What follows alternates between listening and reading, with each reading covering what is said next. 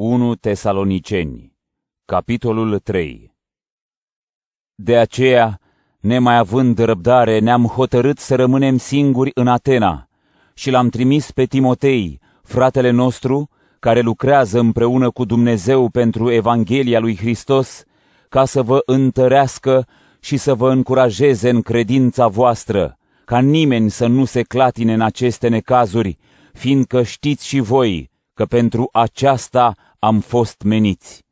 Și când eram la voi, v-am spus de mai înainte că va trebui să îndurăm necazuri, după cum s-a și întâmplat, și știți.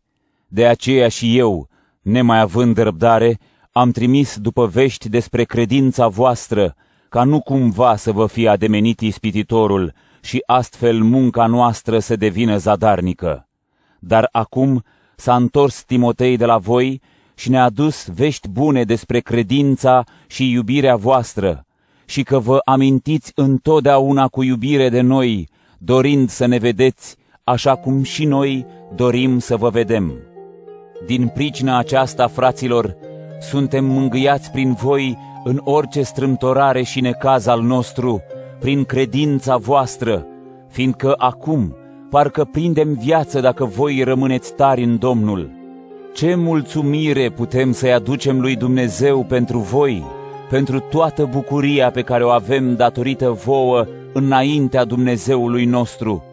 Zi și noapte, fără încetare, îl implorăm să vă putem vedea la față și să împlinim ceea ce încă lipsește credinței voastre.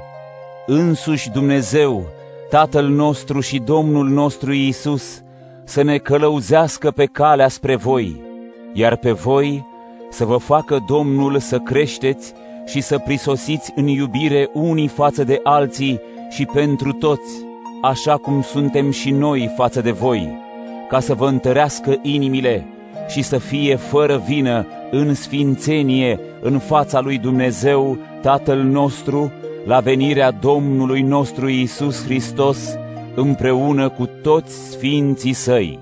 Amin.